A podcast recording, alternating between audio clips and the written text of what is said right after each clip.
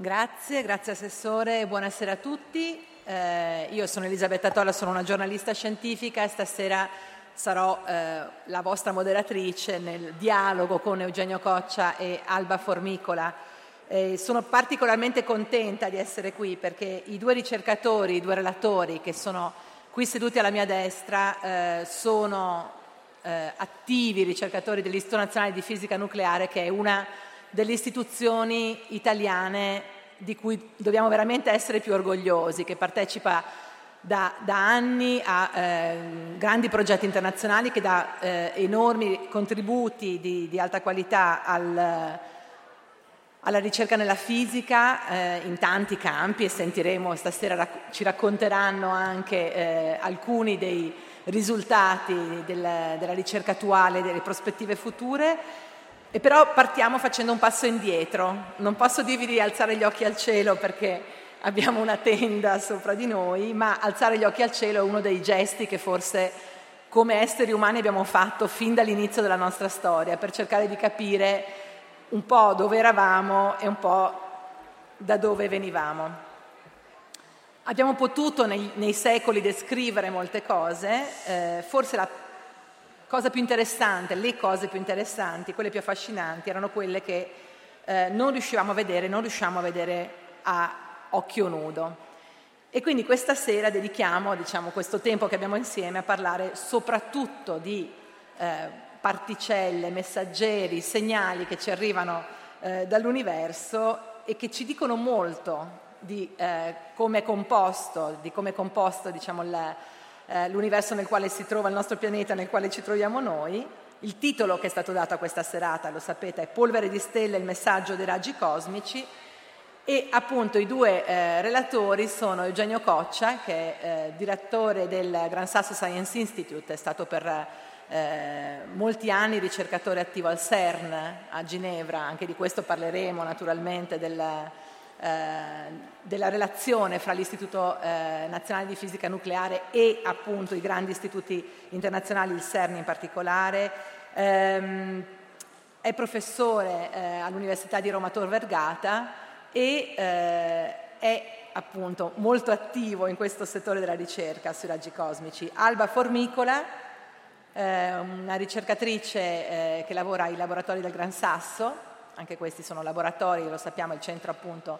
Eh, uso questa parola molto usata e a volte anche non sempre eh, in modo corretto, ma in questo caso è, è adatta, è un laboratorio d'eccellenza, quello del Gran Sasso appunto, eh, un, una realtà di ricerca internazionale che si trova all'Aquila, anche di questo diremo qualcosa sicuramente. E Alba Formicola ha un percorso eh, che è particolare, viene da Napoli, poi eh, ha studiato molto in Germania e ora da molti anni si trova all'Aquila.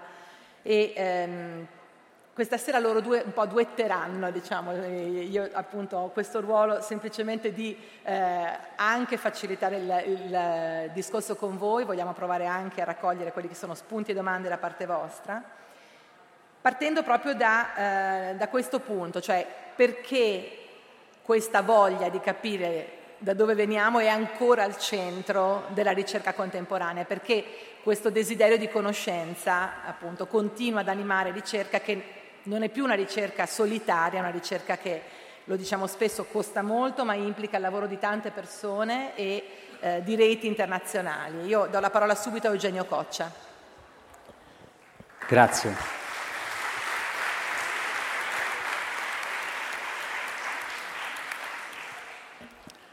Grazie, è la prima volta che vengo a Sassuolo, ringrazio gli organizzatori per, eh, per l'invito, la prima, ma penso, spero, non, sicuramente non l'ultima. E, diciamo, per introdurre il tema mh, Polvere di Stelle, essendo tra l'altro un festival della filosofia, mh, mi è venuto in mente di introdurla pensando che in fondo questa sera parleremo di particelle. I raggi cosmici, vedremo, sono delle particelle la conoscenza che abbiamo raggiunto sulla struttura intima della materia ci dice che esistono delle particelle elementari. Vogliamo dire con questo nome delle particelle che non si possono più spezzare ulteriormente, che non sono fatte altro che di se stesse. Ora questo concetto moderno. Ne esistono, ce ne sono, possono essere contate sulle dita delle due mani le particelle elementari, poi ce ne sono altre composte da quelle elementari. Ma è chiaro, questo concetto è straordinariamente moderno, ma al tempo stesso è anche antico. Infatti eh, è noto che eh, Democrito formulò un'ipotesi atomistica pensando proprio che la struttura intima della materia fosse composta, in ultima analisi, da mattoni indivisibili, chiamati atomi. E addirittura lui dice, così come le lettere dell'alfabeto possono essere combinate a comporre un poema, una tragedia, così queste, questi atomi possono essere combinati a comporre eh, la materia, la materia liquida, solida e anche quella aeriforme. In effetti è un concetto straordinariamente moderno che uno, diciamo, veramente, mh, come dire, è sorpreso dalla straordinaria eh, modernità di questa concezione. Come gli sia venuto in mente, probabilmente, eh, non lo so, a me piace pensare che gli sia venuto in mente vedendo la gente che usciva dal teatro greco. Lo sapete, in Grecia diciamo, eh, l'hanno inventato loro il teatro in qualche modo, allora quando voi avete tutte le persone che stanno seguendo diciamo, un, un, un, regolare reticolo, no? tutti seduti a comporre la platea, poi finisce la rappresentazione e tutti quanti se ne vanno e si spargono in giro per le strade. Allora questa idea che una stessa sostanza, cioè le persone, possono prendere una forma oppure un'altra, anche molto più grande, così come un liquido poi evaporando rimane se stesso, ma in una forma diversa, secondo me questo può essere stato l'inizio del, dell'idea, qualcosa che sia scattato nella sua mente. Sicuramente oggi dal cosmo, da tutto l'universo, vedremo tra poco delle immagini che scorreranno sull'universo profondo, eh, fatto di, di galassie che sono delle vere e proprie isole piene di stelle, Ce ne sono miliardi di galassie e in ogni galassia miliardi di stelle.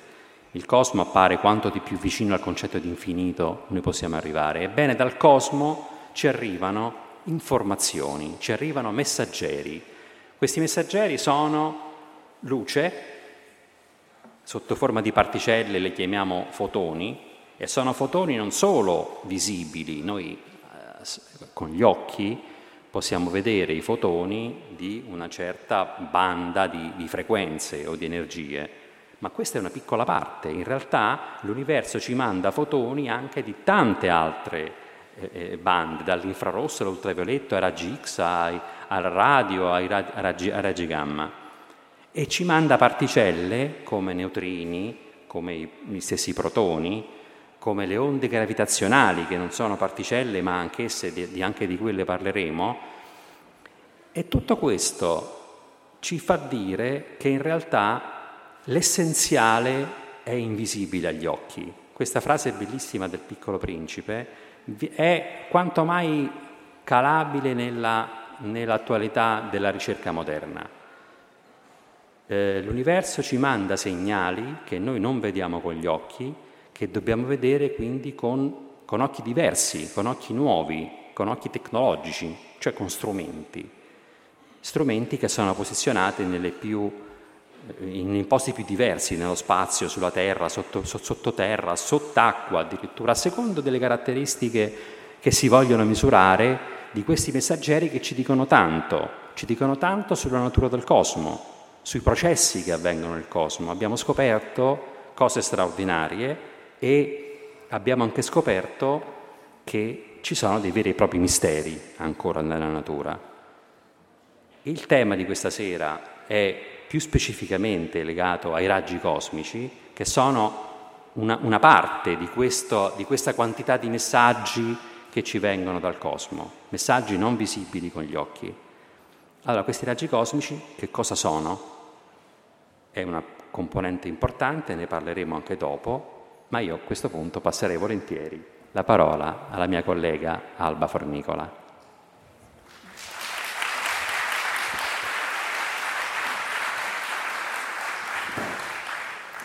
Allora, siamo andati indietro a Democrito, adesso facciamo un salto avanti perché dicevamo prima, e l'ha ripetuto ora Eugenio Coccia, i raggi cosmici e tutti questi messaggeri sono qualcosa che noi non vediamo, non riusciamo a vedere con gli occhi, dobbiamo vederli in altro modo. Alba Formicola, anche qui è una storia che ci fa fare un passo indietro, non così tanto indietro come a Democrito, è una storia in cui gli italiani hanno giocato un ruolo importantissimo. Sì, in effetti c'è da chiedersi, no? I raggi cosmici quando? Quando è che sono nati? Quando è nata nella, la curiosità del fisico sperimentale di cercare questa, questa natura un po' strana? E il tutto nasce circa nel 1911 con uh, delle prime osservazioni, c'era uno strumento di misura, un elettroscopio, il quale, posto anche ben isolato, continuava a misurare una radiazione. Principalmente si credeva che la reazione a quel tempo fosse quella spontanea della crosta terrestre, per cui non, non, non si trovava una spiegazione perché uno strumento isolato continuasse a misurare una radiazione. Sono partiti diversi esperimenti, alcuni dei quali in quota, per cui quello che è successo, vedete l'immagine che scorre alle mie spalle, Victor S. ha deciso di portare questo strumento su una mongolfiera, un pallone, a circa 5.000 metri, 5.000 metri di altezza e vedere cosa succedeva allo strumento. La cosa entusiasmante e spettacolare fu che lo strumento misurava ancora una radiazione, ma ben maggiore di quella della superficie terrestre, quindi quello che succedeva è che qualcosa, qualcosa di penetrante e di ionizzante, quindi qualcosa di una carica, fosse una componente che c'era in quota, ancora maggiore che non sulla superficie terrestre. Contemporaneamente un fisico italiano, Domenico Pancini, anche cominciò questa ricerca, perché chiaramente la ricerca, vabbè, io lo faccio di mestiere, è, passione, è passione, è curiosità, è, è qualcosa che, dire, che, che, che, ti fa brillare, che ti fa emozionare, che ti dà delle sensazioni speciali. Ecco, allora non è che la fisica è a compartimenti, chiaramente. Quindi c'era un altro fisico, un fisico un italiano, che appunto incominciò anche, a, a, indipendentemente da Victor S., a esaminare questo tipo di fenomeno e cominciò praticamente invece a guardarlo sulla superficie del mare e poi con dei primi esperimenti nel Golfo di Livorno, in seguito nel lago di Bracciano e immergendo sempre questo strumento, appositamente messo in una scatola per non danneggiarlo, sotto la superficie del mare. E quello che verificò è di nuovo che c'era una radiazione, una radiazione che ancora non era spiegata. Dopo qualche anno venne denominata appunto i raggi cosmici e ancora non si sapeva ad ogni modo che cosa fossero, quale, da dove avessero origine, perché erano particelle, che particelle fossero, di quale energia, una serie di domande che non avevano risposta. Successivamente, nel 1932, Victor S. fu anche premiato con un Nobel per questa sua scoperta e dalla sua lezione alla, al ricevimento del premio appunto dimostrava la sua meraviglia per, questa, per, questo flusso, per qualcosa di incognito in quel momento che aveva comunque caricato lo strumento e che era una, un qualcosa di penetrante, così era definito nel testo originale. Contemporaneamente furono sviluppati dei nuovi strumenti, la camera a nebbia, il contatore Geiger e un altro fisico italiano, Bruno Rossi, ebbe anche una formidabile idea, quella di, di, utilizzare i contatori Geiger con un sistema di coincidenze, quindi mettere questi contatori Geiger l'uno accanto all'altro, ma con un circuito in modo tale da vedere se un segnale veniva in un, in un contatore, in un rivelatore, in coincidenza anche nell'altro, voleva dire che era la stessa particella che aveva attraversato entrambi e quindi aveva esattamente quello che noi possiamo chiamare un segnale, un, un, chiaro controllo che la particella era arrivata e doveva essere elettricamente carica, aveva attraversato entrambi i rivelatori, i contatori Geiger e quindi aveva un segnale. Da lì incominciò praticamente a costruire in un qualche modo con i contatori Geiger quelli che oggi sono i telescopi.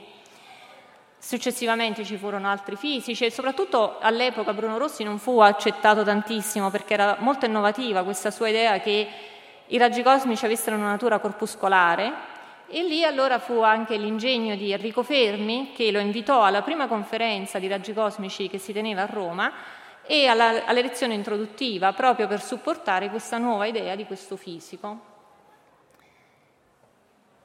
Facciamo un salto avanti, arriviamo un po' al presente. La storia è affascinante e naturalmente meriterebbe molto spazio, proprio perché tutti questi personaggi eh, quelli che citava Alba Formicola, in molti casi hanno anche cominciato quasi in solitaria, oggi lo diremo dopo, no? la dimensione della ricerca è raramente solitaria, è sempre una dimensione eh, collettiva e, e sempre più, più grande. Eh, abbiamo citato un pochino appunto i raggi cosmici e questi diversi messaggeri. Proviamo a capire un po' meglio cosa sono, chi sono questi messaggeri. E introduco un termine che viene spesso eh, menzionato, che è quello, sappiamo oggi che arriva, che c'è la cosiddetta materia oscura. Anche questo è in qualche modo qualcosa che stiamo studiando per cercare di capire come è composto il nostro universo. C'è, non c'è, che cos'è? Ma ehm, dunque, i raggi cosmici, come è stato detto, sono soprattutto protoni che arrivano dal cosmo per la maggior parte dalle esplosioni delle stelle, di cui parleremo tra poco, di questo evento straordinario a cui dobbiamo la nostra esistenza il fatto che le stelle al termine della loro vita esplodano è, ehm, è un fattore diciamo, fondamentale per permettere anche l'esistenza della vita sulla Terra. Ma diciamo, anticipa- sto anticipando questo, ma tornando indietro invece alla domanda, la materia scura invece è materia che ancora non conosciamo e che secondo i nostri studi non è composta delle particelle che, che attualmente elenchiamo no? fra quelle, fra quelle che, che, che, sono studiabili. Diciamo. Come, innanzitutto che cos'è la materia oscura?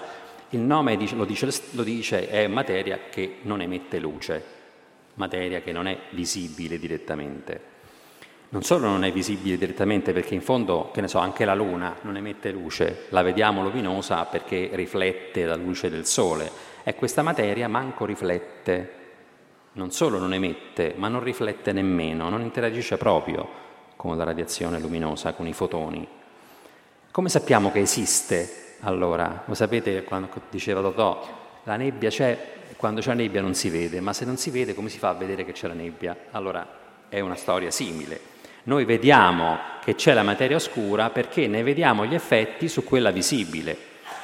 Per esempio, le galassie sono eh, eh queste isole che vedete qui nel, nel, nel, cielo, qualcuna è vista di fronte, qualcuna di, di piatto, diciamo, no? Queste le vediamo perché ci sono le stelle, cioè materia che emette luce, poi ci sono anche le polveri interstellari, anche quelle si scaldano ed emettono radiazione. Allora è possibile misurare la massa di queste galassie, avere un'idea di quanta materia c'è e siccome si ha anche un'idea di quanto sono grandi, noi sappiamo dalla meccanica newtoniana proprio quale dovrebbe essere la velocità della parte periferica rispetto alla parte centrale. Ecco, non si misura quella velocità che si aspetta. La parte periferica della galassia ruota molto più veloce di quella della velocità che dovrebbe avere se ci fosse solo la materia visibile. È come se ci fosse dieci volte più materia nelle galassie di quella che si vede. Cioè non è un effetto piccolo, è un effetto gigantesco. Allora, questa materia che ci deve essere, perché altrimenti quella visibile non avrebbe questa accelerazione, che però non si vede, a questa materia si dà il nome di materia oscura. E pensiamo che sia composta di particelle non ancora rivelate non ancora misurate. Si cerca di misurarle nei laboratori sotterranei, ad esempio. Questa materia voi dovete immaginare che traversa la materia ordinaria senza fermarsi. Queste particelle si pensa che siano, gli sia anche dato un nome, WIMPs, cioè Weak Interacting Massive Particles, particelle massive perché sono pesanti, non interagenti debolmente interagenti, weakly, il che vuol dire che queste passano la materia senza fermarsi ed è un problema catturarle, ecco perché è così difficile misurarle.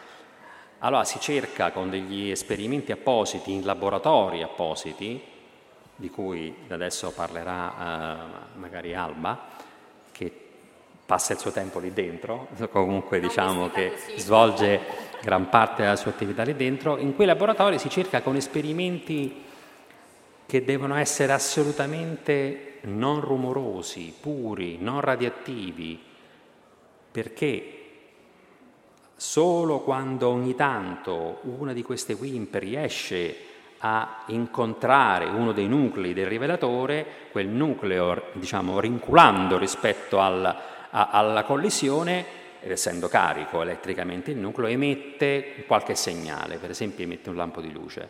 E allora uno pensa, ecco, forse è arrivata una particella di materia oscura. Queste particelle di materia oscura sono, sono tantissime, cioè è, un, è come un, un, un, una, un alone di materia che circonda la galassia e che ci attraversa in ogni istante, ruota insieme alla galassia. Naturalmente eh, tutto questo va provato sperimentalmente, però voi pensate che appunto il 90% della materia che noi pensiamo che esista è sotto questa forma oscura. E naturalmente questo non, diciamo, non è affatto soddisfacente perché eh, non è bello, voglio dire, eh, no, essere così ignoranti su, su quello che ci circonda. D'altronde voi pensate che fino a pochi anni fa, all'inizio del secolo, del secolo scorso neanche si sapeva che c'era la materia oscura, no? uno dice non eravamo ignoranti, allora no, eravamo ancora più ignoranti perché come si dice sapiente è quello che sa di non sapere in fondo. E, eh, e quindi diciamo su queste ricerche di questo tipo eh, si, si, si, si, tratterrà eh, Alba più, forse più... più in dettaglio. Allora, Alba appartiene alla specie dei cacciatori, diciamo così, di particelle, stanno sotto, possiamo dire letteralmente, so, non so quanti di voi abbiano visitato i laboratori del Gran Sasso, che ogni tanto fanno le, le giornate aperte al pubblico, è possibile visitarli. C'è qualcuno in sala che li ha visti? Oh, Qualche mano, ecco. allora sapete che per entrare ai laboratori del Gran Sasso si va dall'autostrada, si gira dentro la galleria e dalla galleria si accede. Quindi appunto si ha proprio la sensazione di andare un po' sotto la montagna e Cosa succede sotto questa montagna, Alba? Cosa fate tutto il giorno? Non vestita così, diceva lei, perché naturalmente non ci si aggira no. per i laboratori no. vestiti come si va eh, durante la serata. Assolutamente. Allora, i laboratori del Gran Sasso nascono appunto all'Aquila, sotto il Gran Sasso, sotto il massiccio del Gran Sasso, e nascono da un'idea, perché come diceva prima Eugenio, si ricercano eventi rari, cioè il vostro rivelatore, il vostro strumento di misura, che deve misurare qualcosa, boh, forse una volta al mese, una volta all'anno, forse qualcosa che non esiste. Quindi voi state cercando un evento raro e non è possibile avere la, questo tipo di ricerca in superficie perché il vostro strumento potrebbe essere a quel punto completamente, tra virgolette, inquinato da un rumore che è le radiazioni cosmiche quindi i muoni, che fanno parte di queste particelle che vengono generate dagli sciami come risultato di altre interazioni dei protoni di alta energia con gli ioni dell'atmosfera. Quindi si va sotto al Gran Sasso per avere il cosiddetto definito silenzio cosmico. Detta così dice, mazza che bel posto, no, eh, non è proprio così perché insomma è un po' freddo, la signora mi guarda perché l'ha visitato e lo conferma, la signora in prima fila e quindi effettivamente è, è un po' particolare, però eh, ha un grande fascino perché lì riusciamo a fare delle misure speciali che grazie all'eccellenza che abbiamo in Italia con l'Istituto Nazionale di Fisica Nucleare e i laboratori del Gran Sasso, ci sono degli esperimenti particolari, alcuni della materia oscura come citava Eugenio e altri che, come diceva Plinio, si è così folli di andare nelle caverne per guardare le stelle in effetti è così, perché uno degli esperimenti che è simbolo dei laboratori è Borexino, magari ne avrete sentito ultimamente di una sua ultima scoperta. Borexino è un occhio puntato al Sole, ai neutrini del Sole. I neutrini del Sole sono il messaggio del cuore di una stella, nel quale, nella fattispecie il Sole, perché vengono prodotti al centro della stella da reazioni nucleari. Quello che succede sono quattro protoni che si fondono per formare un nucleo di elio ed emettono neutrini. Questi neutrini ci raggiungono dal cuore del Sole in 8 minuti sulla Terra e Borexino sta lì, aspetta per osservarli e per studiarli. Perché il Sole? Perché chiaramente il Sole è la stella che conosciamo di più, è la stella più vicina a noi e quindi è quella a cui si fa riferimento per tutto il processo di evoluzione stellare. Tutto ciò che si confronta anche successivamente nell'evoluzione stellare fa riferimento alla massa del Sole, alla luminosità del Sole, al raggio del Sole, perché ovviamente è la stella che più riusciamo a modellizzare. in particolar modo Borexino ha avuto modo di studiare i neutrini che vengono prodotti da questa fusione dei, dei, di due protoni formando un deuterio ed è un'ultima analisi che è stata pubblicizzata e pubblicata qualche giorno fa.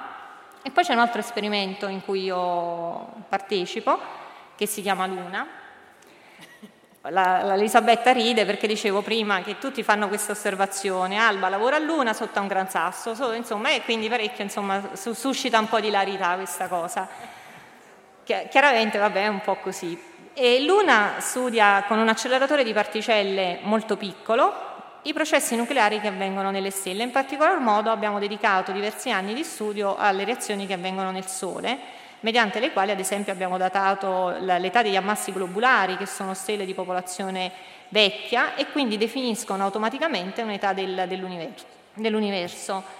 il Gran Sasso è un laboratorio particolare perché si, si, occupa di diversi tipi di ricerca, in particolar modo dicevamo le stelle, le stelle che hanno una loro evoluzione, per cui quando parliamo del Sole sappiamo che il Sole tra circa 5 miliardi di anni si spegnerà però poi per stelle che sono più massive del Sole la, il percorso della stella è completamente diverso, quindi nel caso di, di stelle con masse superiori a quella del Sole, circa tre volte quella del Sole, invece abbiamo un fenomeno straordinario che è il fenomeno della supernova. Quindi siamo tornati alle stelle da cui siamo partiti, quelle che appunto stasera non vediamo qui ma possiamo vedere tempo permettendo eh, tornando a casa. E le stelle sono eh, al centro anche di questa storia, no? perché sono l'origine di tutte queste particelle, questi messaggeri di cui stiamo parlando. Allora, ripasso la parola a Eugenio Coccia, perché appunto eh, cosa sappiamo di queste stelle, in particolare di queste stelle particolari che citava Alba Formicola, cioè le supernove? Sì.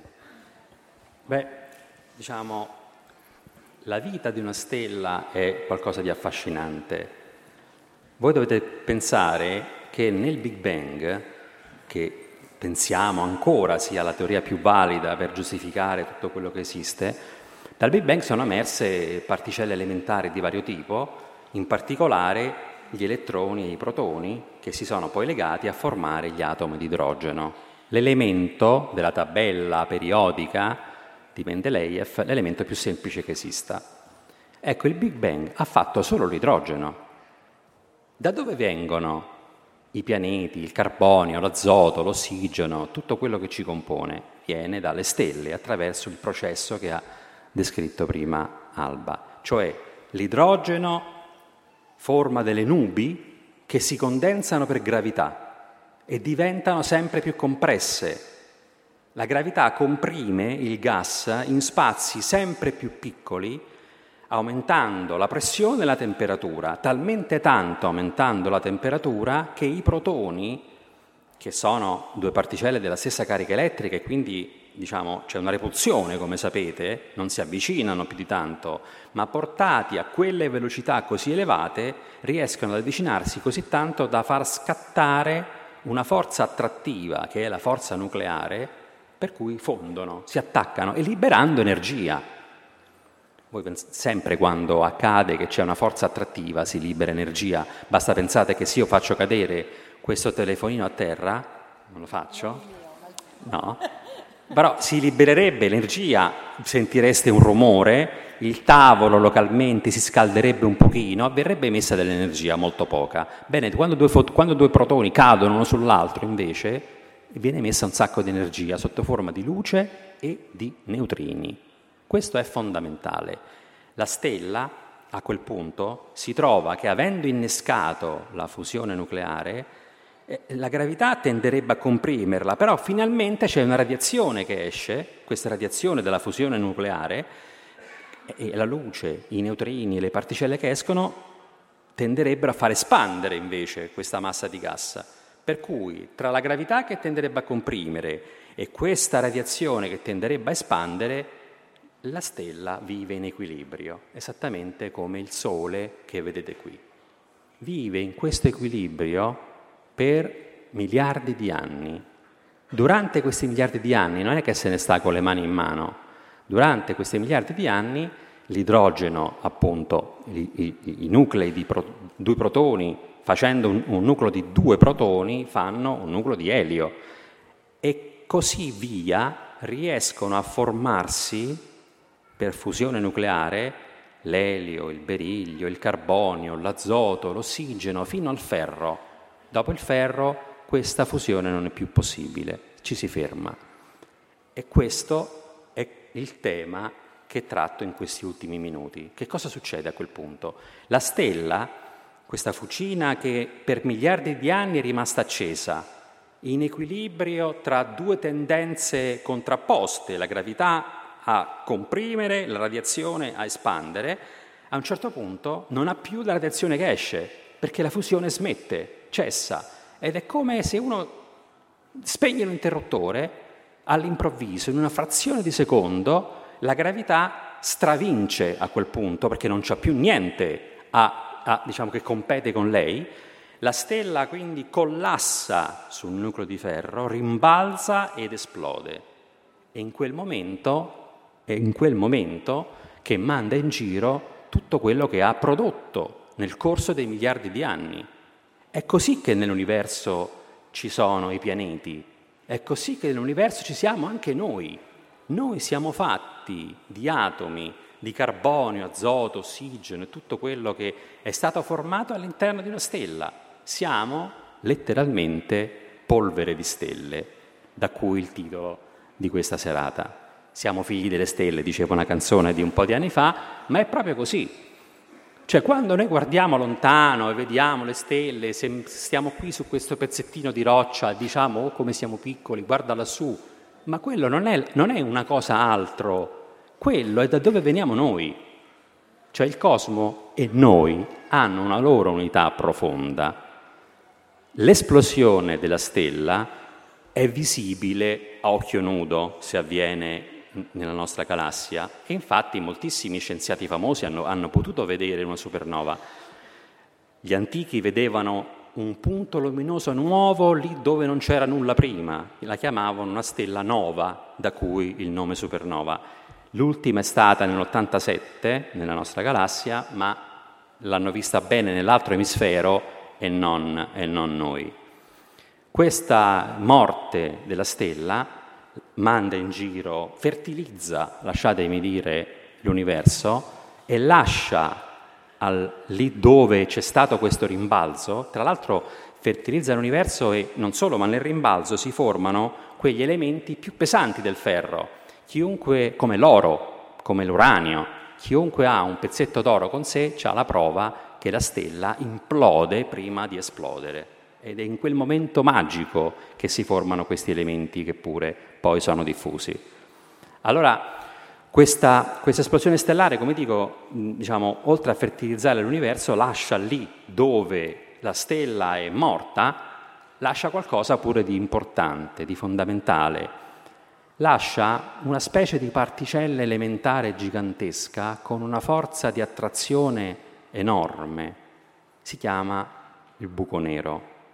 In realtà può essere anche una stella di neutroni se la stella non è molto grande, anche la stella di neutroni è un oggetto affascinante, è un, è un nucleo grande 10 km, densissimo come si può immaginare. Il buco nero è ancora più affascinante perché è un corpo cui eh, da cui non si può fuggire, neanche la luce sfugge per quanto è forte la gravità. E quindi è un luogo però, diciamo, perché detto così un buco nero, vabbè, sarà una cosa, ma è invece un luogo particolarmente affascinante perché vedete la gravità, secondo Einstein, non è altro che una deformazione dello spazio. Lì dove c'è il Sole, in realtà c'è una curvatura, come una specie di imbuto la Terra gira intorno al Sole, secondo Einstein, perché in realtà segue la curvatura imposta nello spazio dal Sole. Il buco nero, questa curvatura, uno deve immaginare che è come un imbuto che andasse giù all'infinito. Per cui che succede cadendo in un buco nero? Da qui si aprono domande che possono sembrare pura fantascienza, ma che invece i fisici si pongono perché entrando in un buco nero si potrebbe poi ricomparire da un altro punto del, dell'universo, oppure si potrebbe comparire in un altro universo. Ci sono qui delle affermazioni che uno potrebbe fare non suffragate da date sperimentali, ma che le equazioni ci indicano come cose possibili.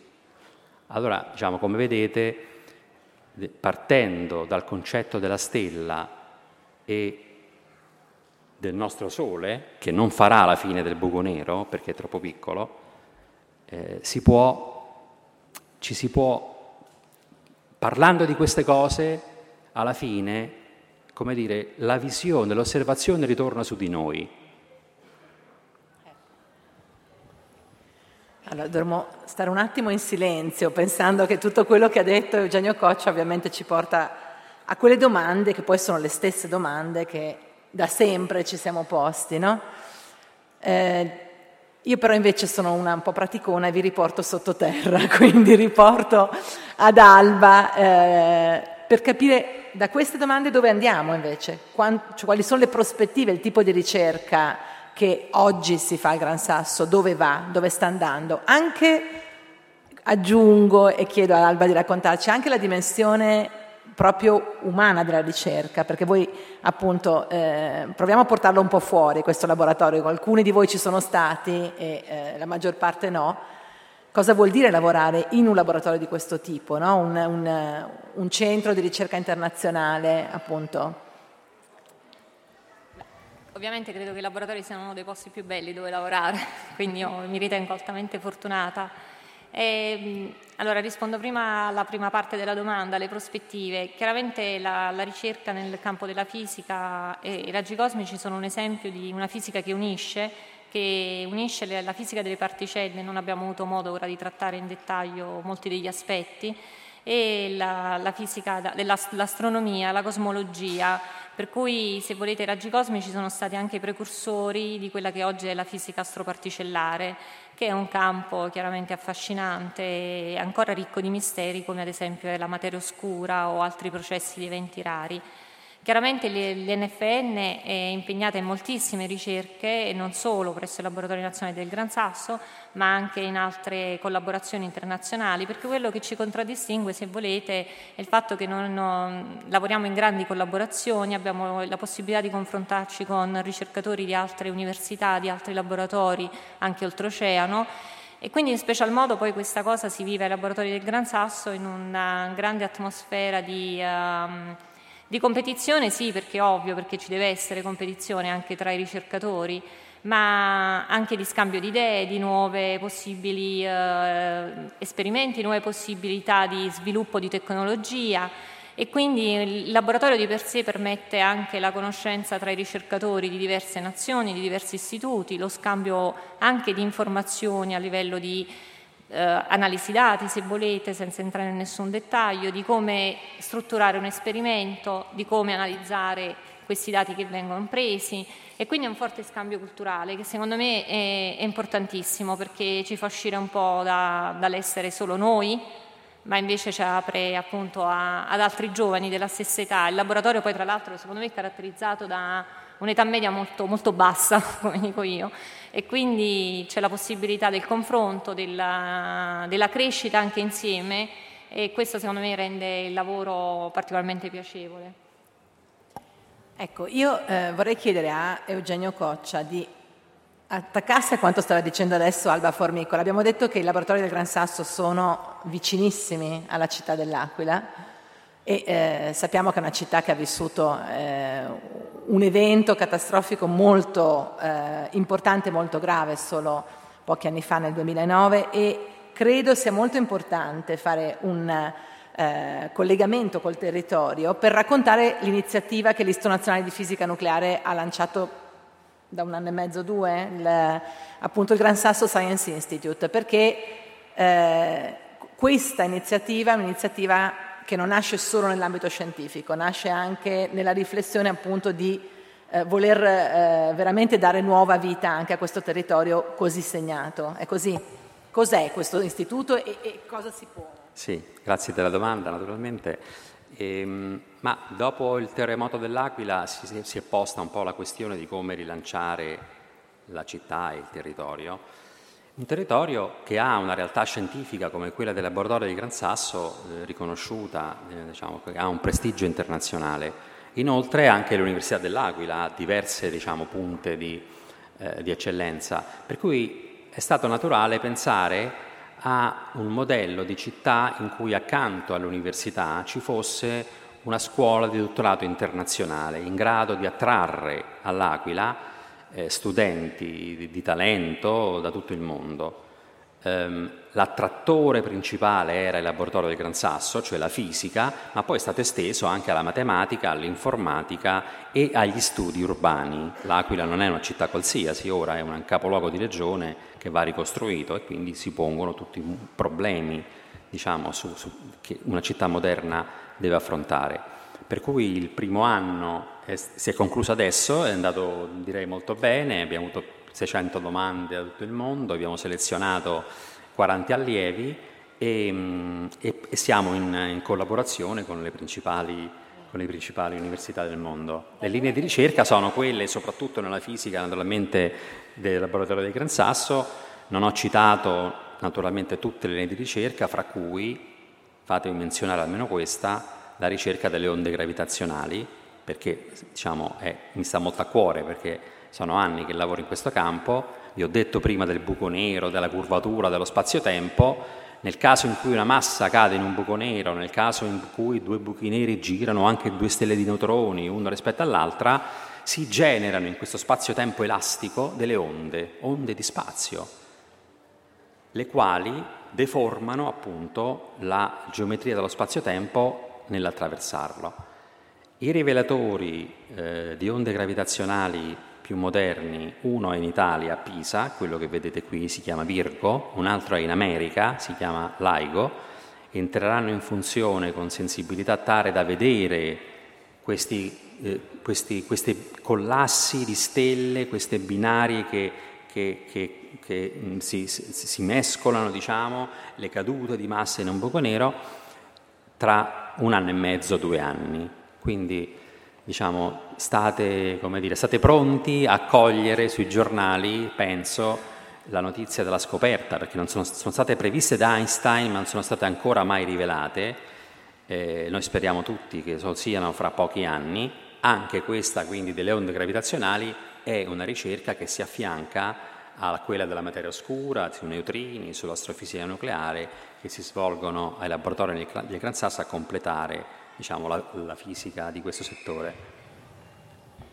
Come vedete è un settore popolato da tanti, tanti, tante domande, tante diciamo, eh, file, filiere di ricerca. Ecco, vorrei aggiungere un pezzetto, mi sembra, per dare un po' il quadro prima di aprire eh, alle domande dal, dal, pubblico e appunto alle, eh, domande e, e anche curiosità e, e suggestioni, eh, che è quella del coinvolgimento della popolazione in alcune di queste ricerche, perché oggi eh, Eugenio e Alba mi raccontavano, è vero, per molti di noi sembra molto lontana la ricerca in questi settori e ci hanno citato ovviamente la necessità di usare strumenti eh, particolari, anche molto costosi, nella maggior parte dei casi grandi iniziative internazionali per riuscire a, mettere a punto eh, acceleratori, rilevatori, eccetera. Però ci sono anche invece alcune ricerche che coinvolgono eh, scuole e eh, diciamo parti della popolazione, eh, proprio perché è possibile oggi dare degli strumenti. È così, ci puoi dire qualcosa Alba in proposito? Avete appena visto forse le immagini di due, due, particolari strumenti che sono alla portata di tutti, come si suol dire. Uno è il telescopio di eh, raggi cosmici che è stato installato nella metropolitana di Napoli, la metropolitana alla stazione di Toledo, che è una struttura architettonica un po' particolare, perché pur essendo una metropolitana è stata ideata ed è stata anche valorizzata come essere la metropolitana più bella d'Europa, questa fermata di Toledo, quindi un'altra delle nostre belle creazioni, oserei dire. Ad ogni modo questa metropolitana ha un foro per cui direttamente dalla metropolitana si vede il cielo e lì è stato installato in collaborazione con i laboratori del Gran Sasso, la sezione NFN di Napoli, un telescopio di raggi cosmici per cui tutti i passanti possono eh, lì vedere esattamente il segnale dei raggi cosmici, che erano un po' queste particelle che abbiamo cercato di descrivere in questa serata, e, e vedere con mano il rivelatore, quello che noi vediamo tutti i giorni, chiaramente magari in, in dimensione maggiore, ma uno dei tanti telescopi. E un altro progetto che invece anche ci sta molto a cuore è un progetto che invece, invece coinvolte le scuole superiori e praticamente anche lì è l'installazione di telescopi, eh, una serie di telescopi che vengono messi eh, in diverse eh, zone dell'Italia che poi vanno anche questi tutti a raccogliere questi dati in coincidenza tutti quanti insieme e questo è completamente a carico delle scuole e degli studenti perché gli studenti devono non solo preparare l'apparato sperimentale ma proprio prendersi anche cura dell'analisi dei dati se c'è un problema cercare di risolverlo, chiaramente aiutati dai docenti e dai ricercatori che seguono il progetto e questo di nuovo dal mio punto di vista è un modo per avvicinarci a quello che è il quotidiano, a quella che è la crescita di ognuno di noi e la sensazione di essere piccoli ricercatori che secondo me è un po' parte costante di tutti quanti noi. E io ho un bimbo e il mio bimbo ogni volta mi dice ti prego non essere noiosa perché, però visto che la sala è rimasta qui, forse tanto tanto noiosi non siamo stati, perché sono ancora abbastanza attenti. E quindi niente, quindi io credo che insomma tutti questi momenti che, in cui si cerca di comunicare quello che facciamo all'esterno eh, andrebbero tutti quanti eh, valutati e presi in considerazione, per cui quando ci sono le giornate delle università aperte, dei laboratori aperti, è un modo di comunicare quello che facciamo e, e ci piace di condividerlo con gli altri. Quindi è un invito ad andare a visitare laboratori e università, anche proprio per sfatare l'idea che siano dei luoghi così inaccessibili naturalmente.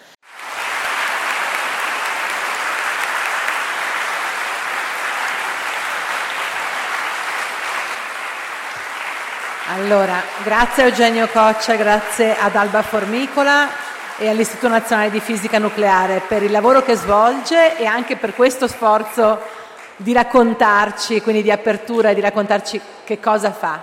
E grazie a voi per averci seguito così in tanti questa sera e buona continuazione con l'attività del festival. Grazie a tutti.